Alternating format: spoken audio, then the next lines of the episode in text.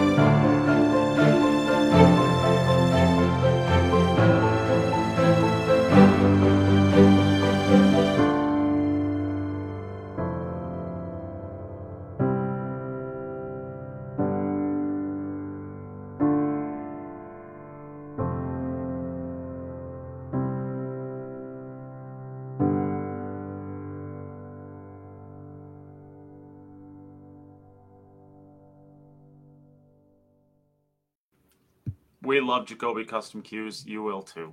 I think that's what you're supposed to say, right? Now we do. Jacoby Custom Cues. I play with them. Uh, lots of actually top players are playing with them now.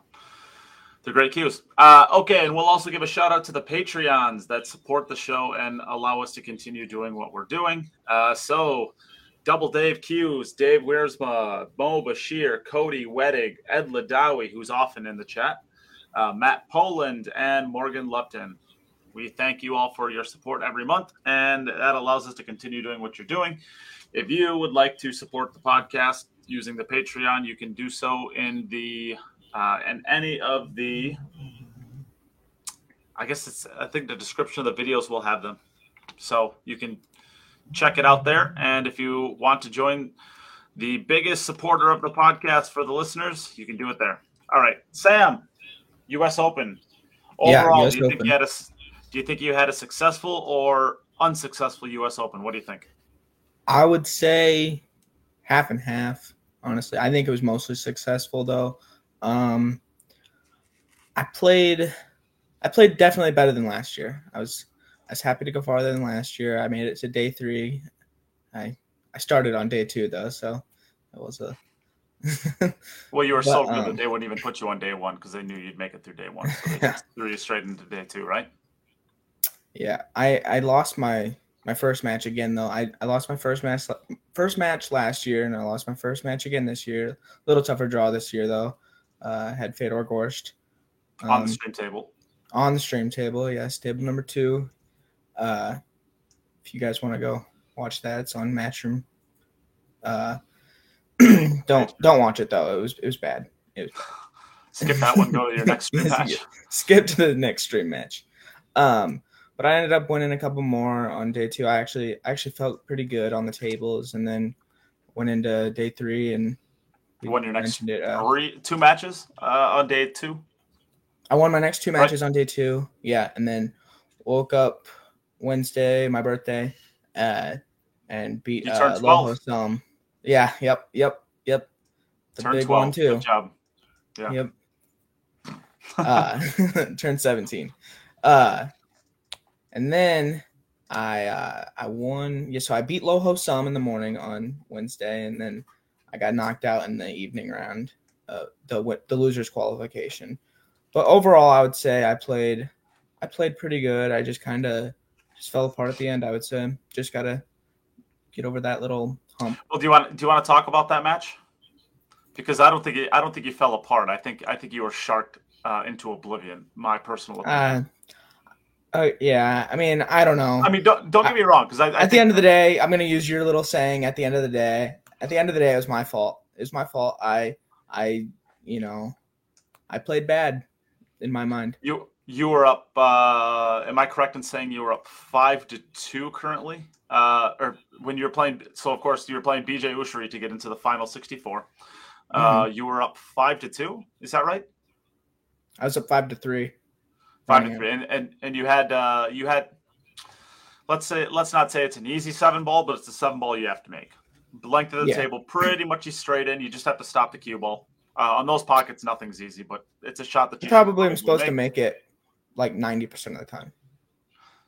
you miss it. Um, and then from there, I feel like as a, as a spectator, because I'm sitting there watching the match, um, when you got up to that table, because BJ missed a shot to let you get to that table, uh, and before you could get to the table, he had to have a couple words with you. Let's just say that.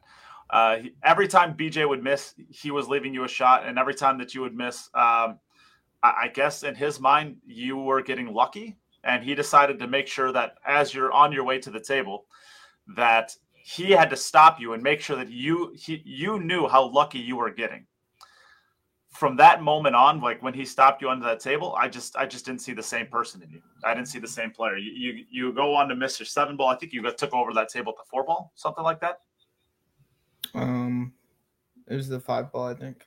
the four I yeah had- four or five ball It was. I think it. Yeah, it was, it was four of the five, and I just had to. I just had to make it and draw it back a little bit. It's pretty simple shot. But um, I, I mean, I, I think that this is a valuable lesson for everybody that's out there watching. That's the only reason I'm bringing all this up. Uh, it can help out the listener, I think. But BJ, just you know, you're the type of players that you, you mostly just you shoot your shot, you go back to your chair, and you sit down. And BJ likes to talk to you. Uh, and every time that you would miss a ball, he would make sure to have some words. Every time that you came to the table, he would make sure that he had some words for you. And completely, from what I saw, it completely threw you off your game.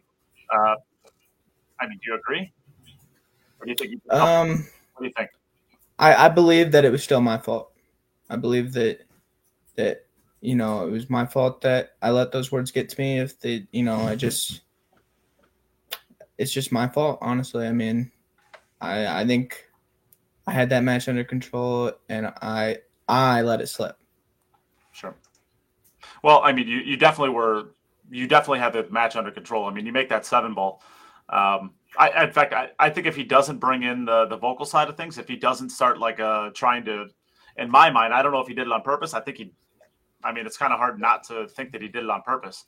Uh, but if he doesn't shark you, I think he probably beat him maybe eleven to, I guess it was nine at the time, right? No, it was a race, race to nine.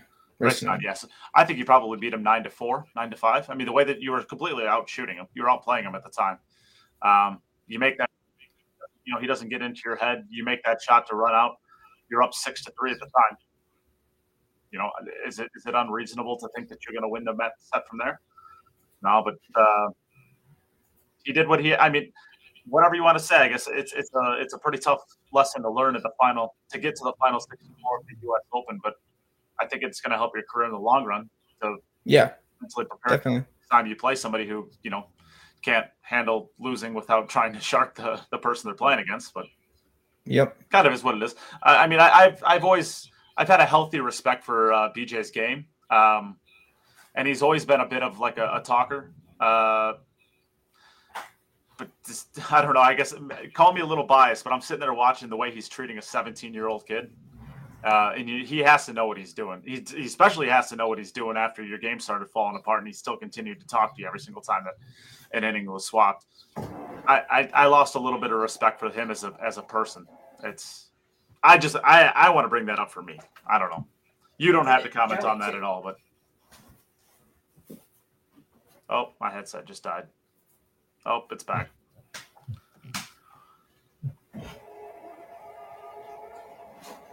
Oh, that was annoying. Are you, are you good? Technology is failing me. Okay, sorry. Can I you hear me? That. Yep, now I can. You can hear okay. me? Yes, I can hear you. Hey, we'll give a shout out to Michael Littman in the in the chat. Got my light. I'm just uh, working on trying to find a scaffold high enough that I can hang it so that uh, we can show that off. But uh, shout huge shout out to Michael Littman for uh, sending me over a light. Or yeah, definitely definitely shout out to Mike Littman. He sent me one too a couple years back. I appreciate it. I still got it. Still got it over my table. It works extremely well. Thank you very much for that. Yeah. Huge, huge shout out. Some of the best lights in the business. Super light. I'm actually kind of surprised how light it is for for how big that light is and how much uh, energy that thing pumps out. It's quite quite light and quite practical. It's awesome. So uh, yeah. I guess takeaways from the U.S. Open. What'd you take away from it? Uh, the tables are tough. I would say definitely. Those things are brutal, man. Yeah, those are those are brutal. I got to get used to that slide of the table. I I wasn't used to it uh, coming in on day one in the mat in my first match. I I let the the slide get away a little bit and I got out of line in my very first match and from there I kind of got used to it. The tables kind of you know got a little worn and there's a little bit less slide, especially on the outer tables. The TV tables kind of remained a little yeah. slidey, but um, oh uh, yeah, the, I mean the tables were super tough. Um, the you know the whole setup was was sweet though. I mean, uh, I really like the arena, all the matchroom events. I want to start going to more of those matchroom events, those big matchroom events, to gain a little bit more experience in that setting. Uh, but other than that, um, I don't know. I guess just got to practice more. I guess work on that break. Definitely work on the break. I I went back and watched my matches on the stream table, and my break was awful. I got to work on that break. Well, the, yeah, the break the break is tough. It is super tough, right? Um, yeah. You see some of the players. I, you never saw anybody really dominate the break. I mean, even even the whitewashing that uh, Ko Pin Chung, which we'll obviously talk about him in a few. Uh, even the whitewashing he put on Aloysius, I mean, he didn't dominate the break. He broke well, but he didn't. I think they said. The well, I don't think I don't know if he broke and ran a whole lot I think, in that I. I think he broke and ran either five or six racks, one of the two. I mean, that's still a lot, but um, I think they said 11, he went for eleven. I think I think they said he went eleven for eleven on the break though. Made the one in the side yeah. every time. Yeah, but I mean that's that's the magic of this break. Is uh, I mean even if you're hitting it as good, I mean that's about as good as he could possibly hit. If you're going eleven for eleven, how much better can you hit it besides getting luckier on the two ball or, um, you know, whatever the lowest ball is at that point? Uh, yeah, I, he can't he can't break him any better, and he still only had an opportunity to run, let's say, half of the breaks. Yeah, I mean, that's. I think the break is the. you know, we have these, um, and I and I said this Matchup pool forum is like probably the most toxic place in the entire internet, maybe short of a YouTube stream, but or a YouTube chat, I should say. Um, but like, there's people saying like, "Oh my goodness, like these people are making 11 out of 11 on the one ball. This this break is, you know, this break is broken. We need to do something again, and maybe we need to put the the bottom ball on the spot instead." It's just like it's so dumb because even if you hit them as good as you can possibly hit them, you're still like no guarantee to get onto the lowest ball. You start breaking that that one ball into the corner, uh, or you break the wing ball in the corner. You put the one back on the spot, and you break that one in the corner. You can start controlling the rack where the the two ball goes to because the, there's just no work to be done on making that wing ball. The wing ball flies in no problem at all every single time. So you can start hitting yeah. speeds harder and softer, basically just to control wherever the the two balls put in there. I mean, and the, these players know these nine ball breaks well enough that they know that if they hit it at 16 miles an hour, wherever the two ball's located, uh, it's going to end up right here or it's going to end up right there. And all you got to do is just hit the rack to make that wing ball and start controlling the speed. I mean, you can't be perfectly accurate with it, but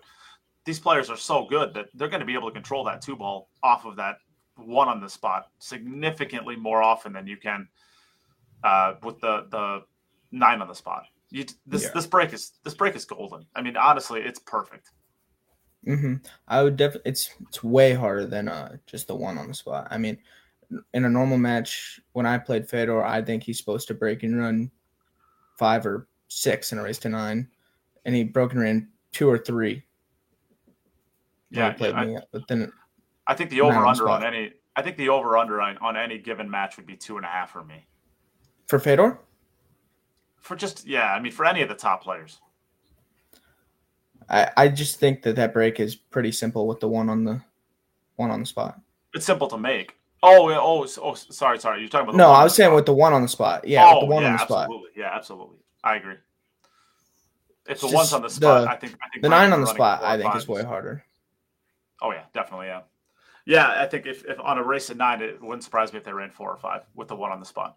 Yeah, yeah, yeah. So, but um, uh, Ko-Pin Chung, I mean, somehow. I mean, he figured it out. I mean, not really figured it out, but he he's getting that he's getting that one in the side, and but still, it's it's still difficult to guarantee a shot. It's very difficult. I mean, um, yeah, I mean, the players. I noticed when I played um when I played Loho, Sum every time he would just try to really make the nine ball. That's all he was when he was he, you know he almost had that one ball guaranteed, but that cue ball shot into the nine ball every time. I think a lot of the players are doing that just to kill the cue ball, maybe in the middle of the table, and send the nine ball to a pocket. I don't know. Yeah, I, I mean, I, I, guess looking at the format, well, we can talk about the format. Uh, is there anything about this that you might want to change, or do you think that would be better if it was changed?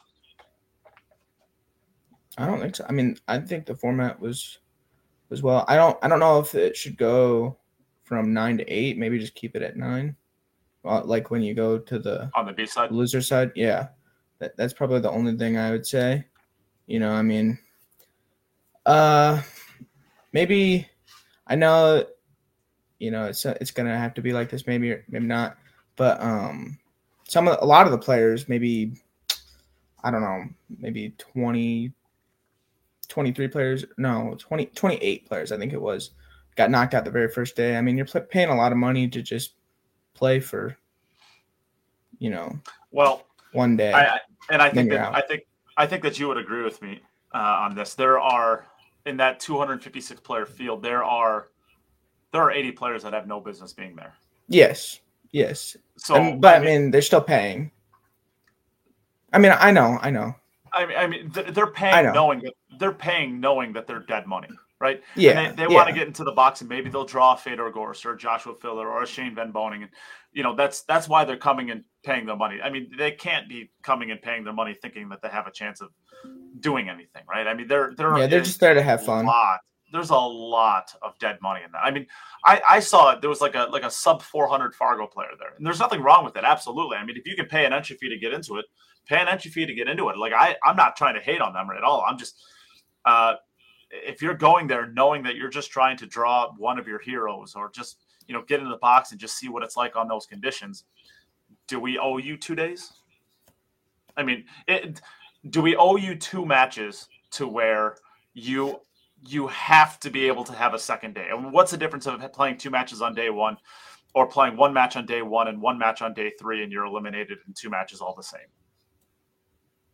I I I, mean, I understand what you're saying. I just I I I, I understand. Like I, I mean, no matter what, it's going to be two matches. Yeah, yeah. It doesn't matter if it's one day or three days. It's it's the same. So yeah, yeah. I, I mean, a lot of the people there. I mean, probably like you said, probably about I'd say fifty to seventy-five people were there just to have fun. Maybe draw their hero.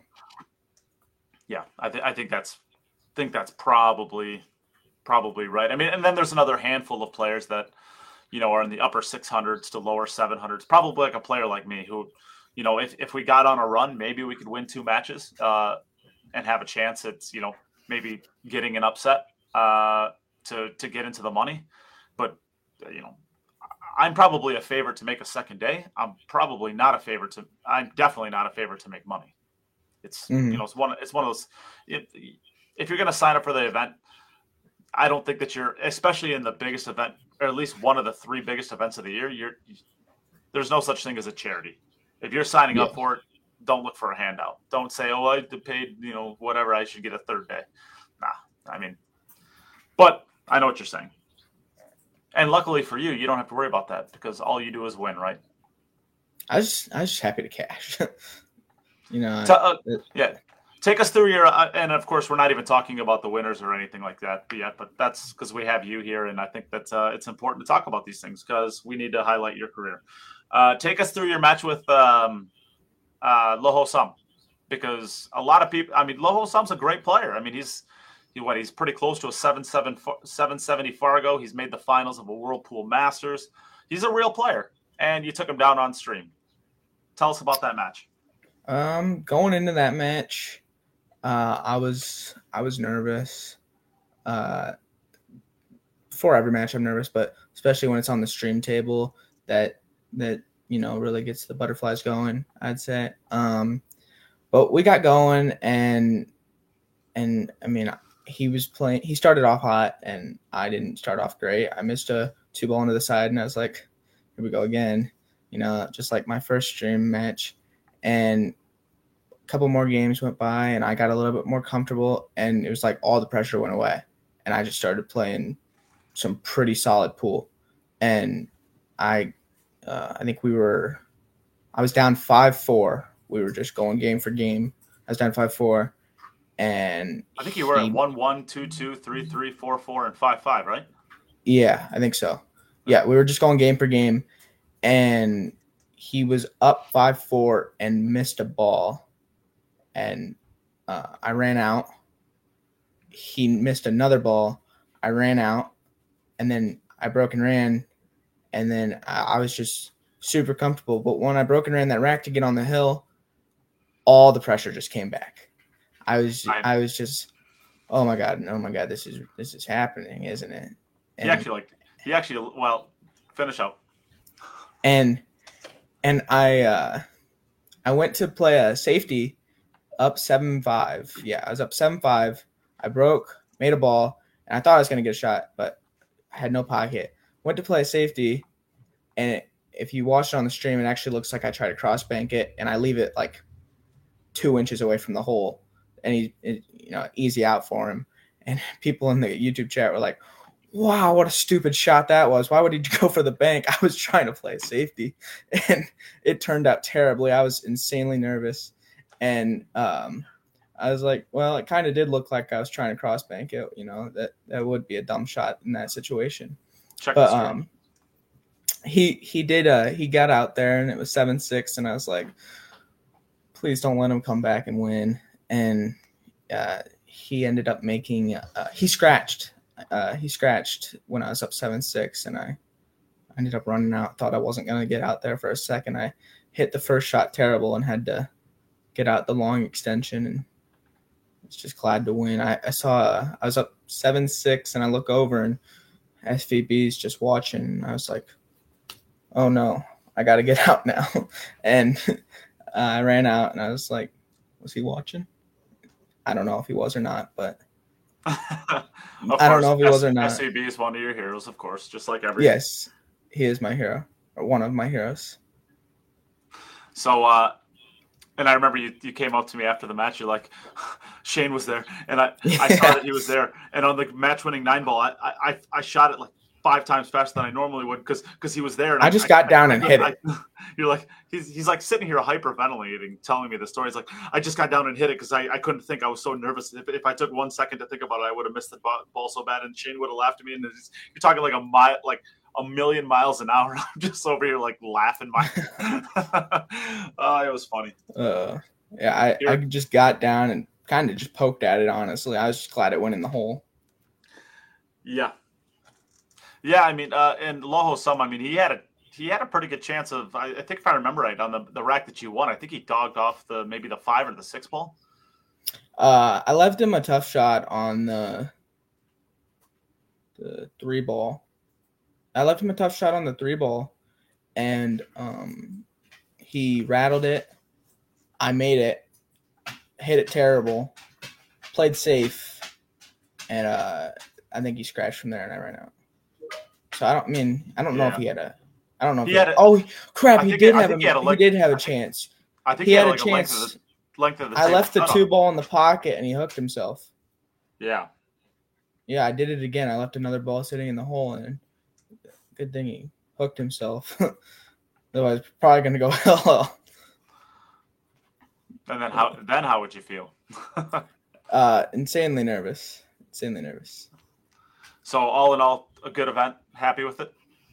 Yeah, yeah, it was a great event. I was extremely happy with my performance on uh, on day two. It was uh,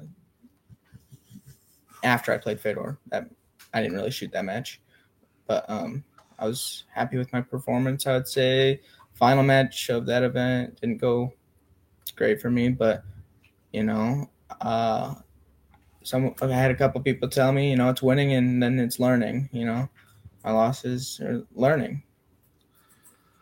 Hopefully, make you a little bit more resilient next time you play uh, somebody who wants to try to talk to you the entire time and talk you out of your game. But no, I was just happy to gain some gain some experience on those tables. Maybe for the next event, I'll do a little bit better. Sure. Well, uh, I guess move on to the uh, junior side of things. You you drop maybe by Fargo rating. Maybe he's the highest. He was the highest Fargo rated player in the field. Cash. I believe he, he was. I believe he was. I don't. Laz was probably the second highest, and he, Laz ended up winning the event. Shout out yeah. to Laz Lazaro Martinez. Yeah, good player. Huge win for there. Yeah. yeah. Great player. Uh, but I think uh, I don't. Do you want to talk about the junior side at all? I mean, you ended up winning your first match, lost your second one to um, Payne McBride. Payne McBride, yeah. Shout out to him as well. He played. I think he, you know, he played, played almost a perfect set against me. I think he just made one uh one positional error and that was it. Played great. Yeah, he grinded that set really well. Uh, his cue ball wasn't the best, but his pop, uh, he his he he just made. I, I don't think he missed a ball.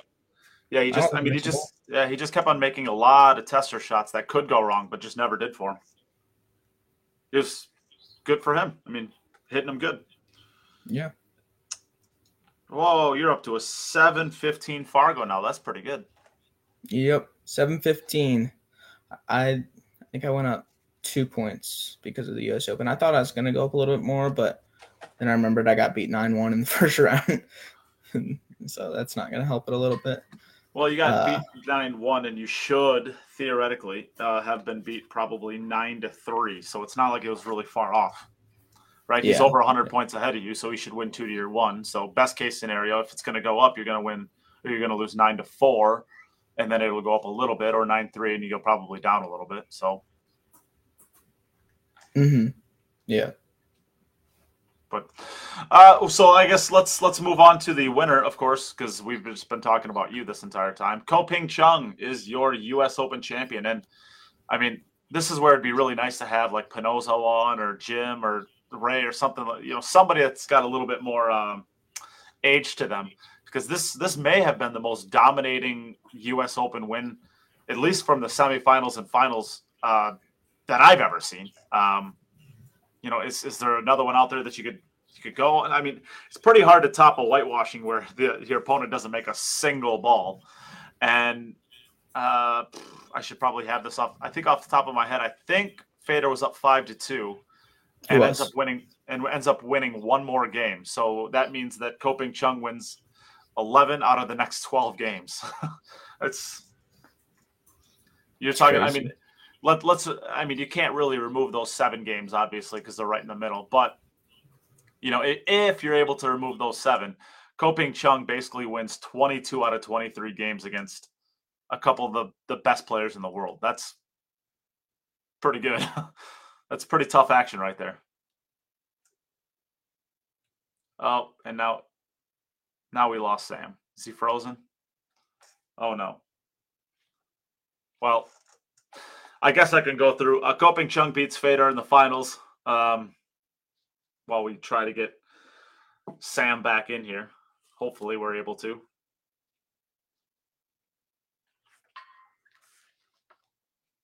If not, I guess you're stuck with me. Oh, there you are. You're back. I think. You hear Sam? You frozen? Are we good? I can hear you. Can you hear me? I can hear you perfect. Are we good? Yep, we're good. Okay, we're good. I love it when a plan works out. So, anyways, uh, back to where we were. Um, yeah, Ko Pin Chung, pretty dominating fashion. What'd you think of uh, Ko's performance?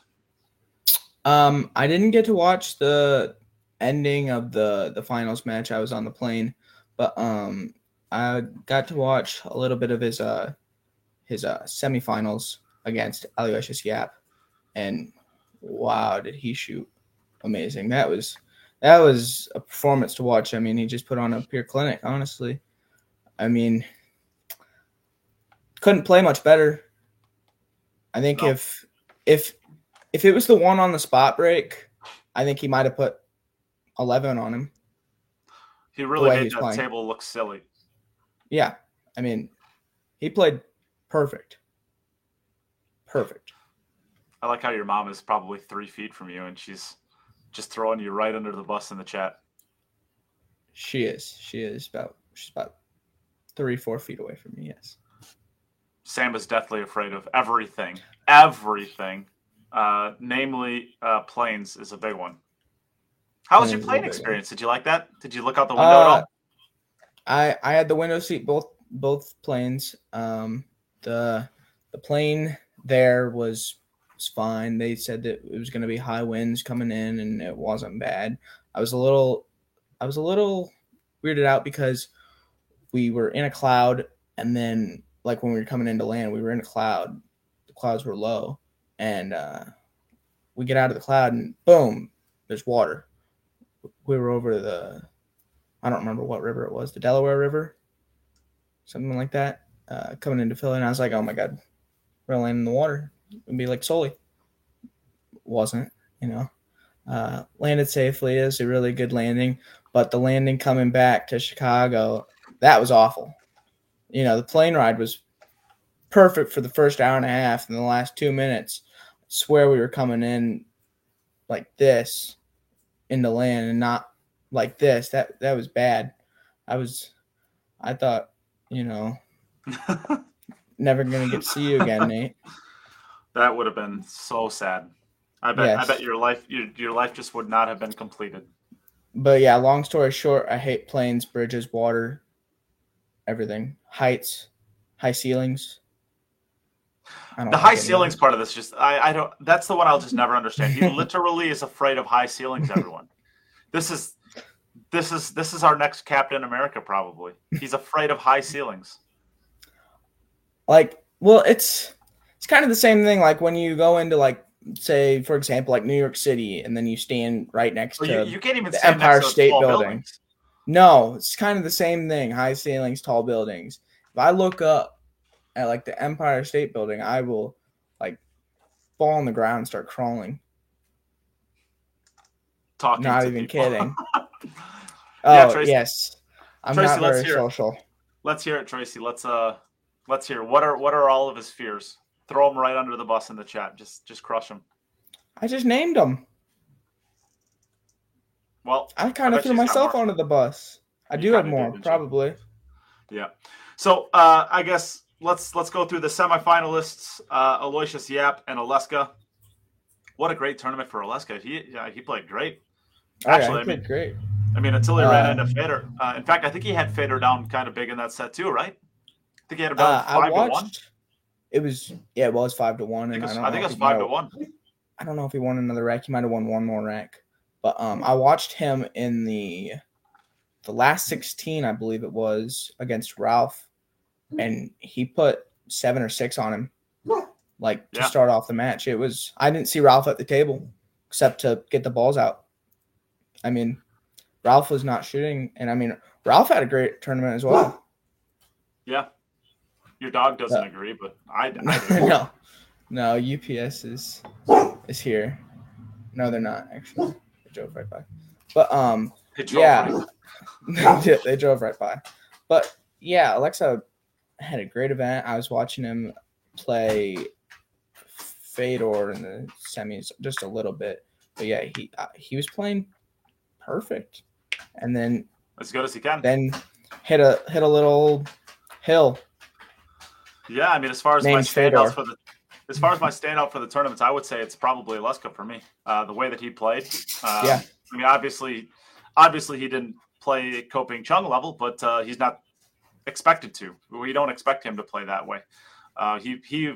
I would say that he probably significantly overachieved what most people would expect of him from a tournament, and it's impressive. I mean, it, we'll we'll see if he can maintain it or if this is a flash in the pan. I mean, I remember uh, was it the World Pool Championships? We had the um, the debate about Muhammad Sufi, and we we I kind of brought up a question like, is this a flash or is this going to be something that continues? And I thought it was a flash. Uh, I know Jim argued that you know he's he's already been there, he's already done that. He's he's a trained veteran, and he's going to be there for the long haul. And I I just don't see it. I mean, and I don't. It's kind of the same thing. It's kind of the same thing with uh, Omar Al Shaheen. He made Yeah. it to the finals against Well, Albin. to be to be fair to Omar, I I know Omar a little bit. Um, he's had some he's had some life stuff that's kept him Mm. away from the table a little bit more. Uh, that I, obviously it's none of my business to get into, but Mhm. he's he's had some stuff off the table that has uh, kind of kept him away.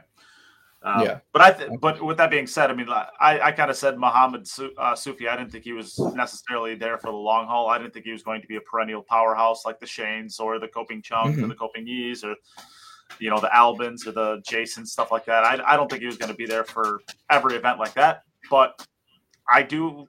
I could see Aleksa being there. Uh, I think this is the second time Aleksa's made it to a semifinal.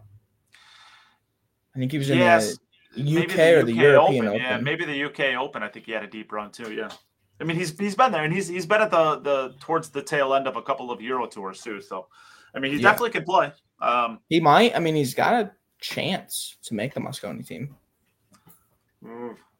I mean, I don't. they said they said that if he would have won that tournament, if he would have won the U.S. Open, I think he was in. He Uh, only well, yeah, won two well, yeah, matches.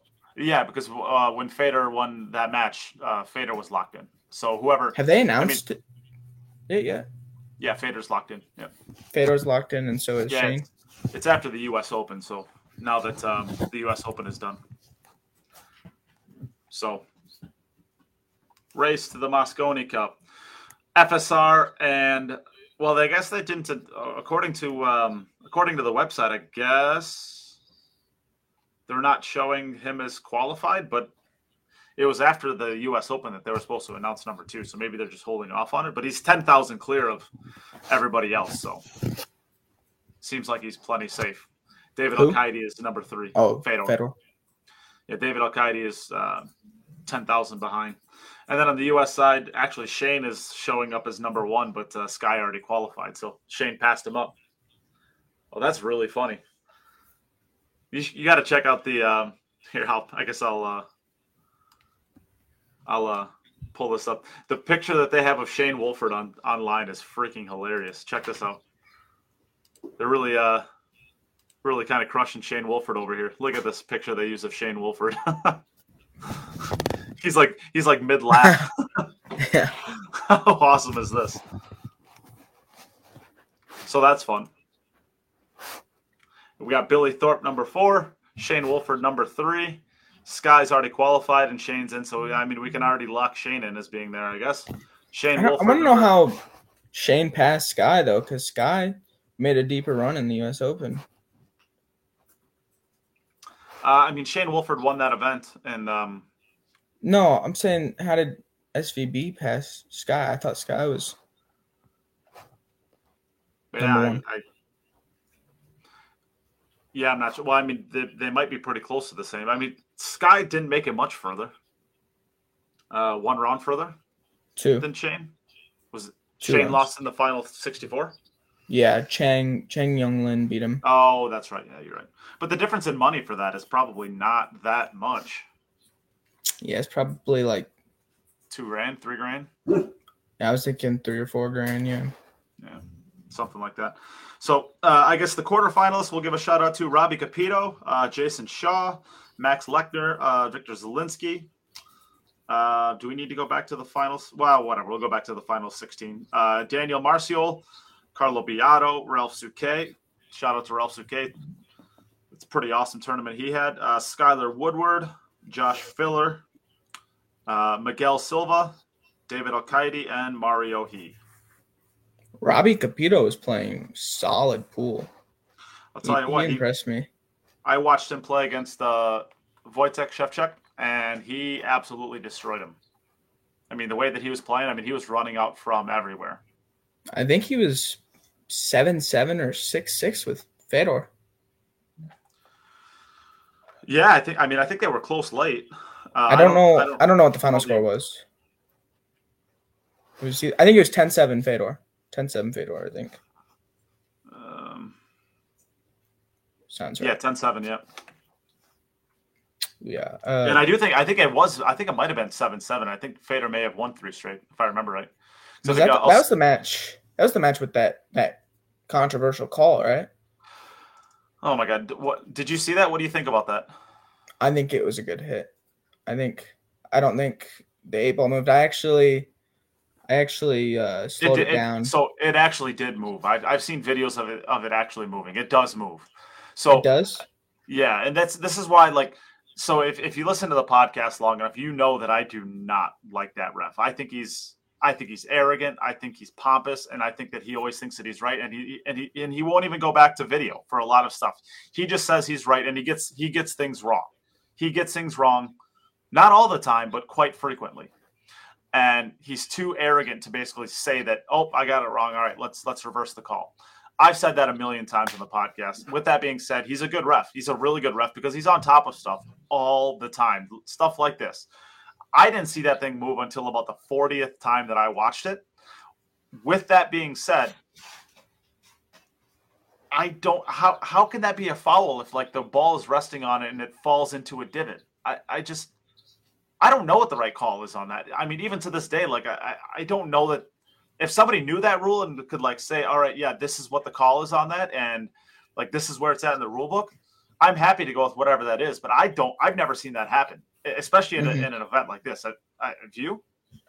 No, I, I mean, I still have yet to see the eight ball move. I'd like to see that video that you saw. Oh, it, it I mean, it does move. I, I, I saw the video of it. Um, somebody like basically like zoomed it in and they like like slowed it down and it it rocks, but it doesn't rock a lot, but it moves. Uh, I mean, maybe I can find the video of it. Um, I'm sure it's probably somewhere in the matchroom forum. That toxic place. but uh, I mean, if somebody if somebody has it um, uh, available that's watching in that can uh, tag me on that video, that would be ideal. Just for Would you be able to show it on the podcast? Yep. Yeah, I can. I can.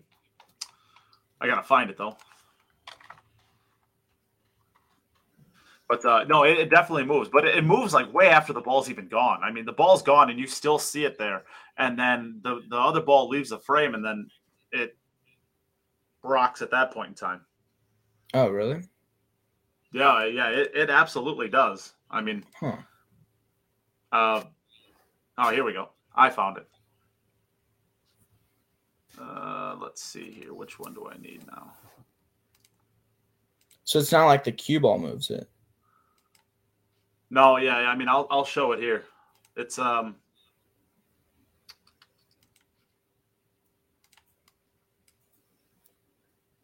Hopefully this works. Let's see here. What am I doing with my life? This one and this one. And here we go. Uh Nope, not that one. We want this one. Let's see here. This one right here. All right. Here is the video of somebody slowing it down like crazy. In comes the six the uh, the six ball moves, and there's the rock on the eight ball. That's weird. That's super weird, right? Isn't that tweaky? But you can see Yeah. the six ball is gone. The six ball is gone right there. And there's the rock. I don't know what the ruling is on that, to be honest with you. To me, it's like the the six ball moves. The six ball moves first. How can it be a foul? But I guess if you made if there's something in the rule book that says that, I I mean, so th- like Marcel, I am very very very much uh, against him just about in all. With that being said, he's a good ref. He actually is a good ref because uh, he's on top of things like this. It took all of this for me to even ro- realize that the eight ball even moved. He was on top of that to begin with. Props to him.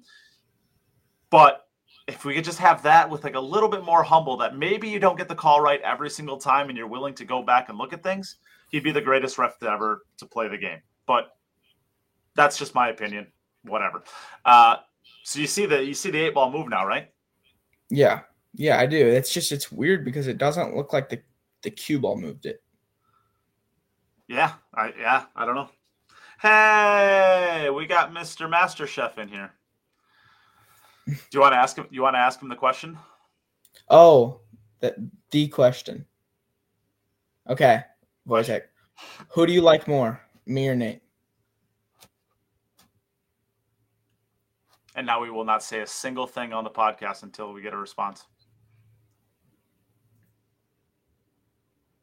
No, I'm just kidding. Uh, so so yeah, I, I, I don't know. Uh, I guess uh, Timmy asked the Uh, question. there is. Oh, What's what- what- maybe maybe you know this. I don't know. What's the rule if a player asks for a replay? Because Robbie did ask for a replay, and the ref said no to him. Do you know? Um, do you know that? I don't know what it I, is. I don't know the rule. I mean, I I've seen other players uh, ask.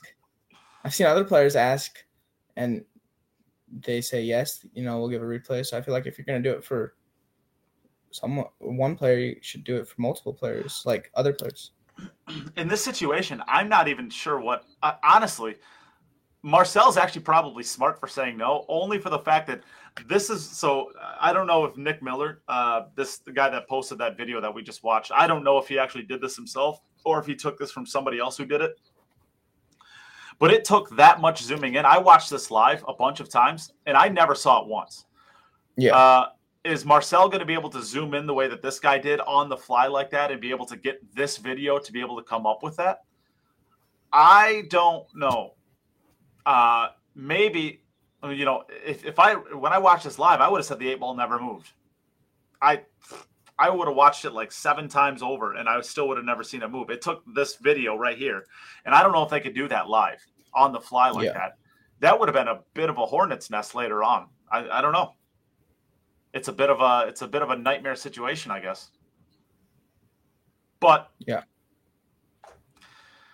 But yeah, I mean, Michael Littman has it right. I mean, it, they were frozen together, and the eight the eight ball was stopping the eight ball from uh, kind of falling into a burn mark or a little divot or something, whatever it was. Um, I, I just don't know if that's a foul. I, I don't I don't see why it would be a foul, but that I mean, it could be something in the in the rule book that that uh, I mean, I, I think if the cue ball's got to hit the eight ball in order I for would- it to be a Yeah, foul. I mean, I would think so. I don't. What I want to oh, th- here's an interesting situation. What happens? No, I guess it's like if this was happening in the the eight ball is like leaning into a divot or something like that. The six ball stopped it. The, the six ball was removed, and then the eight ball falls later on. Like let's say you're playing eight ball, and the eight ball ends up falling in behind it. That's a loss of game, I suppose. It has to be. I mean, Yeah, you I take a situation like that, I mean, I that'd mean, be a yeah, I mean, to lose. If it, I think. I mean, what what would you call it though? Like if you know, To me, to me, that's a the good cue hit. balls. If the eight ball, no, I'm saying like if the eight ball is just hanging there, and you make a different ball, not even uh, like on the complete opposite side, and but the eight ball still falls. You just bringing the eight back up, or is it lost a game? I think the eight ball. I, I think in that situation, the eight ball comes back up. But Yeah.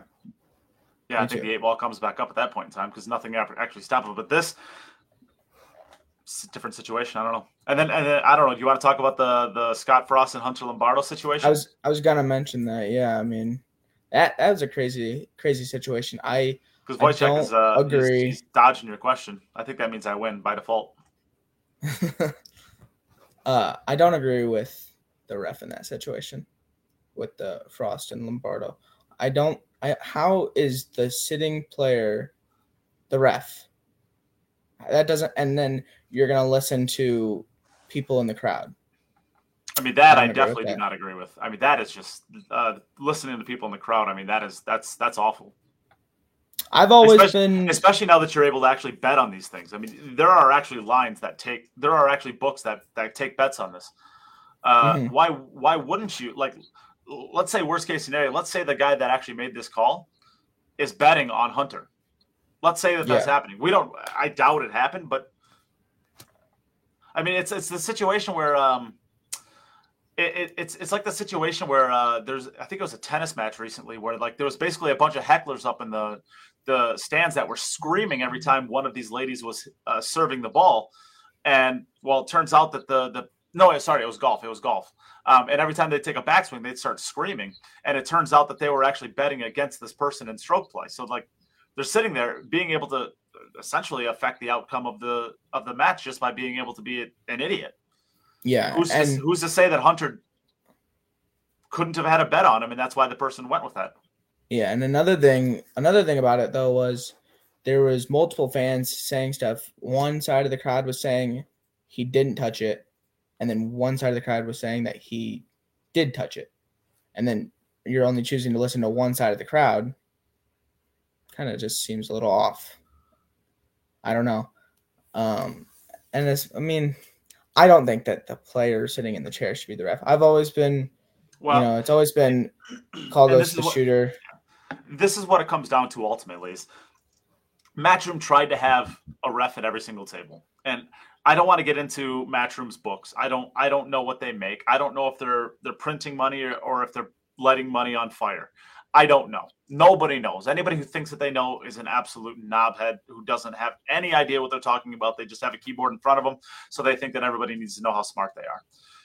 Matchroom might be lighting money on fire. They might be printing money by the boatload. Who knows? They tried to have a ref at every single table, and they were not able to pay them enough to be able to justify uh, having them. Wojtek, that's an inside. That's an inside story with Wojtek and us. Yes, printing money.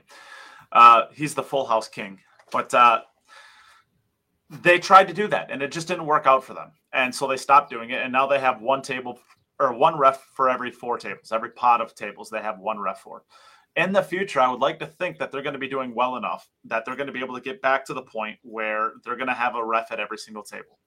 Uh, maybe even two, because I think back in the day, they actually had one ref per four pods, and then they had one assigned scorekeeper uh, to every single table that was keeping score and doing the shot clock.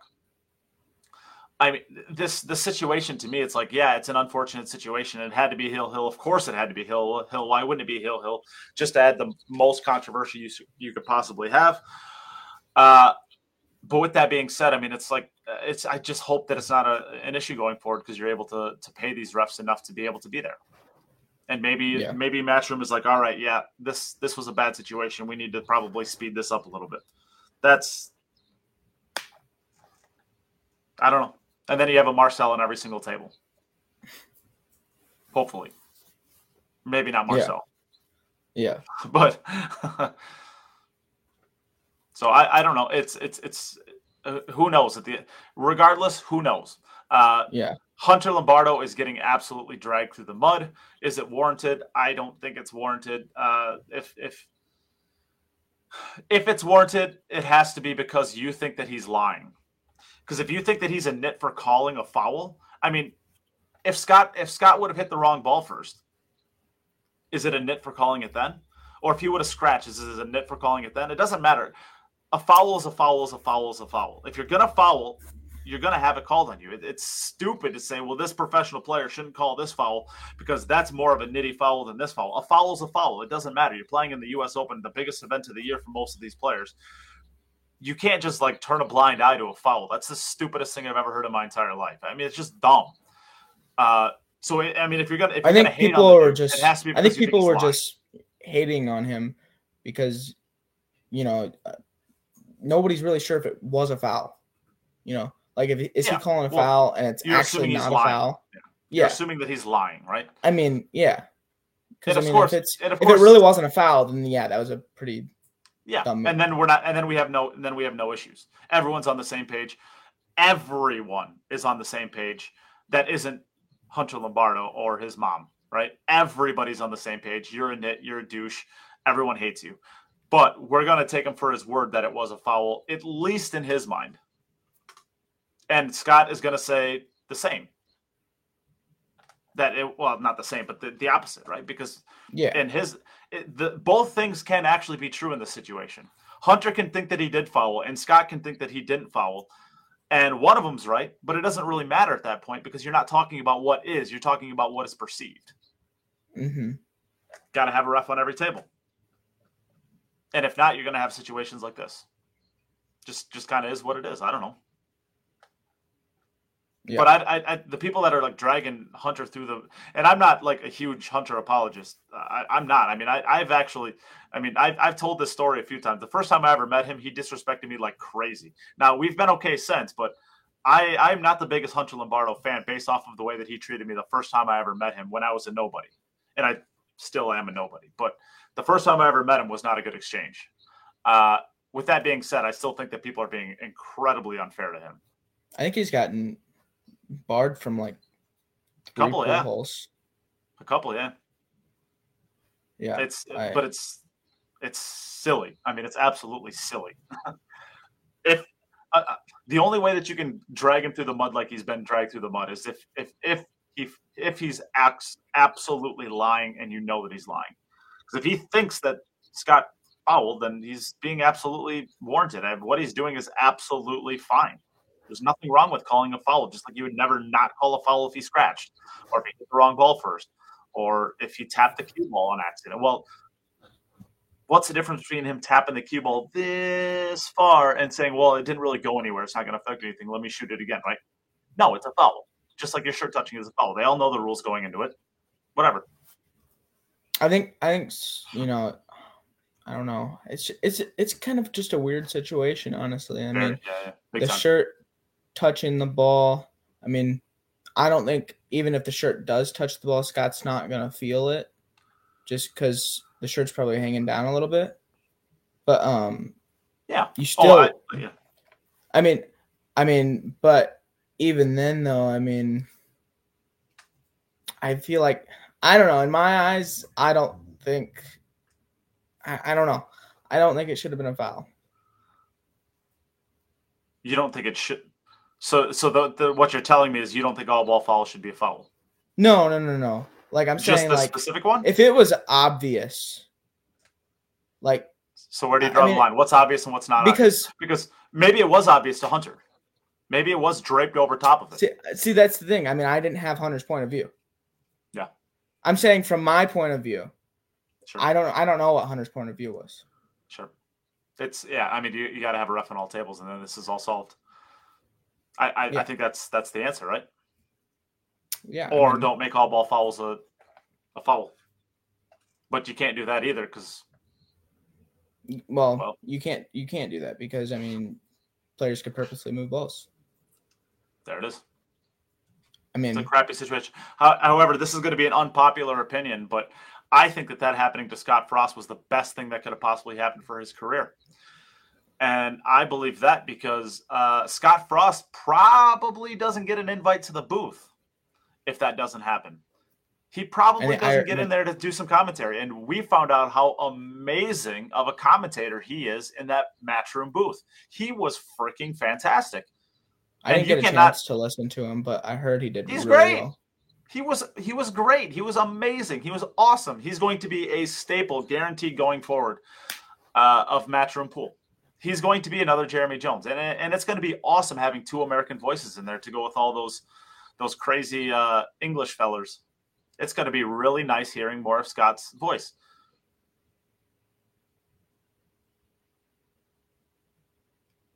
You. What was that? Did you hear? What? I, some some weird noise started happening. Did you hear that? No. Oh, okay. I was, I was some weird noise was happening. Yeah, I mean, I, I- mean, we have, yeah, we have, yeah. we have I, I definitely heard that he's great. we got 45 people across all forums. Uh, I have to assume that most of you guys watched this. What did, did anybody hear him actually do some commentary? What did you guys think? Let's hear it from you guys. I thought he was fantastic. I mean, I thought he was pretty dang close uh, to JJ with very, very little. You know, I don't. I maybe he has a knowledge of JJ. I don't know. I, I mean, I would have to hear more of how he like interacts, uh, and how he's able to get that that uh, that across. But Scott Frost, I thought was absolutely fantastic in the box, and I am looking forward to hearing more and more and more of him. I thought it'd be sweet. So Yeah, he definitely has a lot of knowledge of the game. I think that this could have been the best thing for his career because it, it makes him very, very.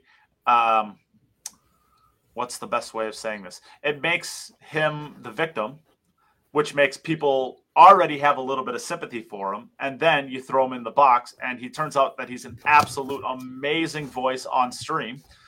Uh, great knowledge, great talker, great voice. He does have a great voice. Might be the best thing for his career. He may have just set himself up to be a commentator in the biggest expanding nine ball tour the game has ever known. Let's see if Shorty Dancer says, Oh, yeah, Scott is a great commentary. I haven't heard him before. I was impressed. Melissa uh, McBride, Payne's mother, uh, said amazing. Michael McDaniel, I really enjoyed it. Uh, Mike Davis, he was very good for sure. It was nice to have a new voice in the mix. Carlos Rodriguez, the freezer did well. Joe Lin- uh, Leandro, Leandro, I'm going to go with Leandro. Fantastic, very well spoken. Really hope him and Matchroom can partner for more events. Consensus. I haven't heard anybody say that it wasn't good. I mean, might be might might be a great thing for his career. That's my unpopular opinion. Yeah. Although maybe it's maybe it's uh, more popular than I thought it was going to be. but I don't know. Uh, anything Well, it's kind of the same situation with that happened with Joey. yeah, last a, year, the a US little Open. bit, but well, yeah, yeah, I suppose because that, that really threw um that really. Threw I mean, Joey back if he would have beat Shane, right? If he would have beat Shane, that probably would have been bigger, I think. But um, Kurt- we got Kurt Elliott over here being an absolute troll. This is why I hate people. Like, I just hate people that do this. I just I I hate. but Kurt Elliott. um, but yeah, Joey, they were He's seven teammate. seven though, right? He's my teammate on Tuesday. I Oh. can say that about him. I hate him. But No, Joey and Shane. Joey and Uh, yeah, it was 7-7, it was right? seven it was seven seven at the time, and Joey was about to go up eight seven. No, no, I think it was seven six. I think Joey was up. I think that made Oh, it was seven six, Joey. I, I think it might have been. I think that I think that would have put Joey up with three games clear of Shane breaking. I think. I don't think they were even. I think I think Joey was up a game because I think that made it even because I think Shane beat him by two games ultimately. I think he beat him like eight to six. Oh, okay. Yeah, I I, don't remember remember right. what the final score was, but um, Somebody out there in the chat will know and tell us. but all. yeah, I mean, Yeah, Jackie Diamond. Yeah. I, it was nice seeing you as well. I got to see her at the U.S. Open briefly. Um, no, I, I, I- I guess any other big takeaways from the event? Um, I don't know what you got. I think kind of covered it. Yeah, I think so as well. And happy birthday! It was your birthday on the third day, right? Third day, you turned Yeah. seventeen. Uh, Yep, September twenty seventh. Yep. So you're, thank you, you're, thank you. you're almost an actual adult now. You're getting closer. Yep, and then more there's gonna be adult than nothing- you. Then there's going to be nothing protecting you from me beating you up. I'll only go to jail then. Yeah. Uh, did you guys talk about the Ko match with? Yeah, but we talked about it briefly. I mean, the, what is there to talk about? I mean, Ko Pin Chung is just a freaking monster. Uh, what uh, Aloysius gets to the table two times, I believe. I think. I don't know how many times he got to the table, but um, it wasn't many. it- he didn't play an offensive shot. Uh, Yep, I'll see you in uh, I'll see you in Austria, Wojtek. We'll we'll be hanging out while Nate's stuck at home. I hate you. Thank you everybody for the birthday wishes. Thank you. Thank you. So I don't know- Thank I don't you, know, is Jackie and Shorty Dancer. Thank you guys. Yeah, the next event for you, I guess, is uh, Austria, huh? When you leave? I leave October 12th. My mom didn't want to fly out October 13th because it would have been Friday the 13th. Your mom didn't, or you didn't? She didn't. Is your mom just as like crazy as you when it comes to these things? Uh, no, not quite. Not quite. She probably gets a little bit more stressed than I do. Uh, Kurt Elliott. Uh, yeah, we talked a little bit about the pockets earlier. Um, they're freaking brutal, man. They're absolutely brutal. They were cut. I feel like the cuts were tough too. Like, I mean, they just didn't. They just didn't seem like normal cut pockets for Diamond. Did you Mhm. you think that? Uh, I mean, I don't know. I mean, I thought they played well. I mean, I don't know. I don't know. We well, measured them. center. We measured them right, and they were like they were advertised as four inches, but they were just under four inches, right? Well, the the table that we had next to our booth was uh, three and 15 sixteenths, which you want to call me a nit for saying it's one sixteenth of an inch off. Fine, go ahead. Let's see you. Let when you have a sixteenth of an inch and the pockets are that tight, that makes a freaking big difference. that makes a huge difference.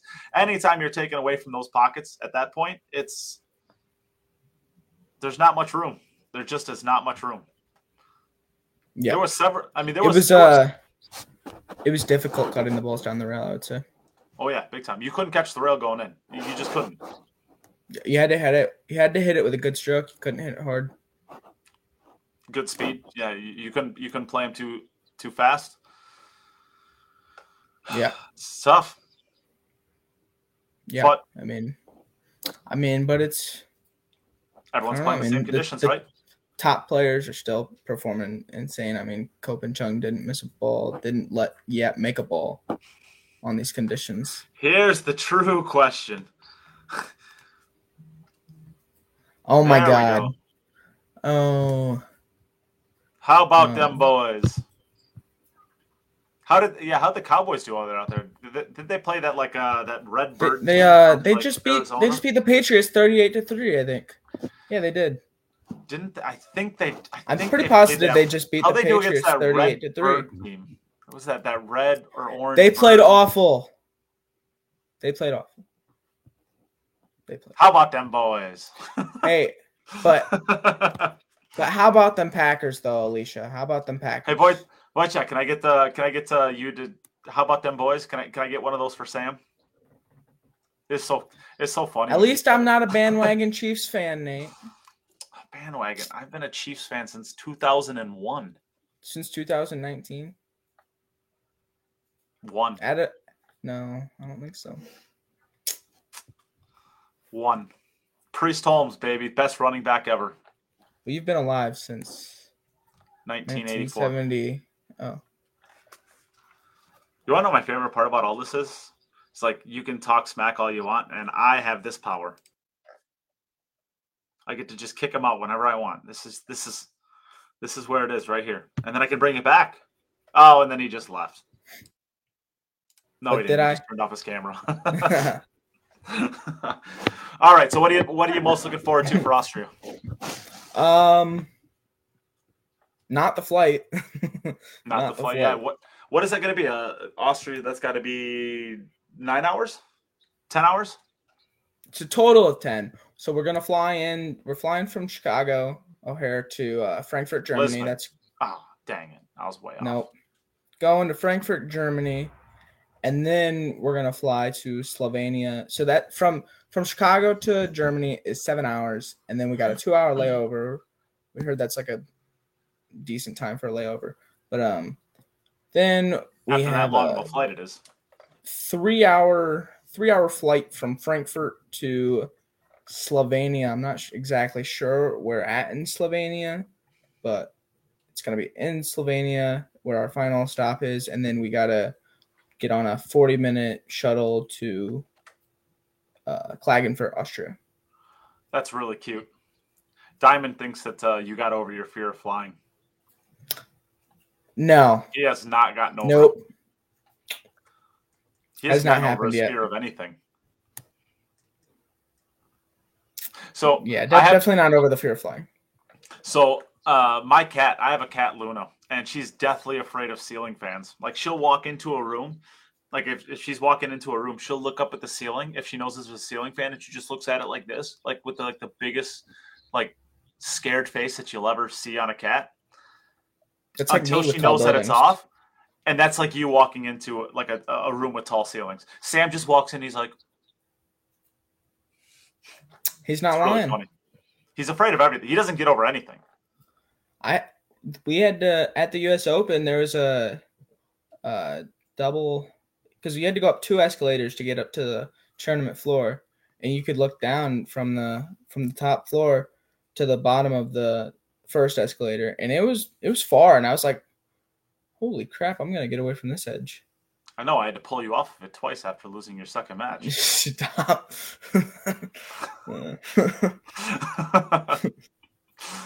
so, yeah. Anyways, uh, I don't know. Is there anything else you want to talk about? Did I make your mom laugh? yes, it did. Good. it did. I, I like how my jokes are like 10 seconds behind and I just hear her chuckling. yeah, she's she's listening to to us on her phone. But um uh but yeah, I'm gonna be playing the World Eight Ball Championships next week, or not next week, two weeks, starting the 17th, and then I'll be playing the World Juniors two days later on the 19th. So which which one are you more excited for? probably both. I mean, I I, I don't know. I, the World Eight Ball, I think. You're like you're like that the parent. Like, which of your children do you love more? I love them both equally, knowing that that's absolutely a lie. Nobody loves their children equally. I Nobody. mean, I, I want to win both, but I, I, I definitely have more of a chance, more of a chance in the junior event. But um, I don't know. well, I don't know. I think we're all going to be pulling for you. And if Well, you I win it, appreciate it. if if you win the world uh, the world juniors, uh, can I request that you do one thing? Not join the podcast. Well, you got to say, all right, you want to hear how this event went? You need to check out the next Cue It Up podcast. And how about them boys? And then you could just walk away. Just drop the I will say how walk about away. them boys. I will say how about them boys, and I'll also say that the Chiefs are trash. They're actually not trash. I just they're just trash because you like them. That's probably true. All right. Well, I think that's a good place to leave off the podcast today then. Uh, Yeah. It was fun. Congratulations, Sam. In all honesty, as much as I don't like you, uh, your performance was pretty impressive. And uh, it took a 50 year old man uh, playing mind games with you to uh, to stop you from beating them. So, and to, to get yourself knocked, it, take, it takes a robot, a Russian robot, and a 50 year old man playing mind games to stop you from making the final 64. And that's pretty impressive. Good work. Thank you. Thank you. And Even with though I know that, you didn't mean it. I meant it a lot. I meant it a lot. And with that, we can close out this week. Thank you all for tuning in, and thank you for Jacoby Custom Cues for continuing to support the podcast. Uh, we love them. You will as too. If you ever want yourself a Jacoby Custom Cue, make sure to reach out to the podcast or myself, and we can get you hooked up. Other than that, uh, thank you all for tuning in, and we will see you next week. Adios.